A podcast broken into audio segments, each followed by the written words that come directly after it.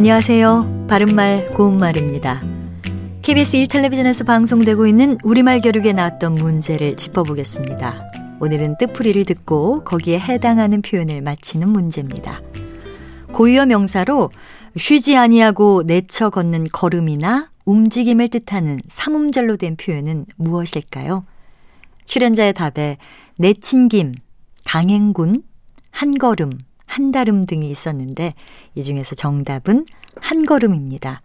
한 걸음은 주로 한 걸음에나 한 걸음으로의 형태로 쓰여서 도중에 쉬지 않고 내쳐 걷는 걸음을 이르는 말입니다.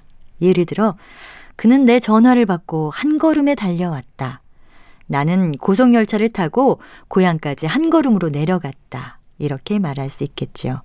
만약에 한과 걸음을 띄어서 쓴다면 이때는 한이 수량을 나타내는 관형사가 됩니다. 출연자의 답에 나왔던 한다름은 한걸음과 비슷하지만 주로 한다름에의 형태로 쓰여서 중도에 쉬지 아니하고 한 번에 달려감을 뜻합니다.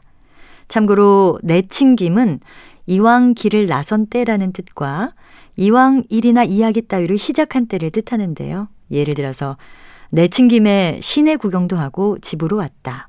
또는 내친 김에 한 가지 더 물어보았다. 이렇게 쓸 수 있겠습니다.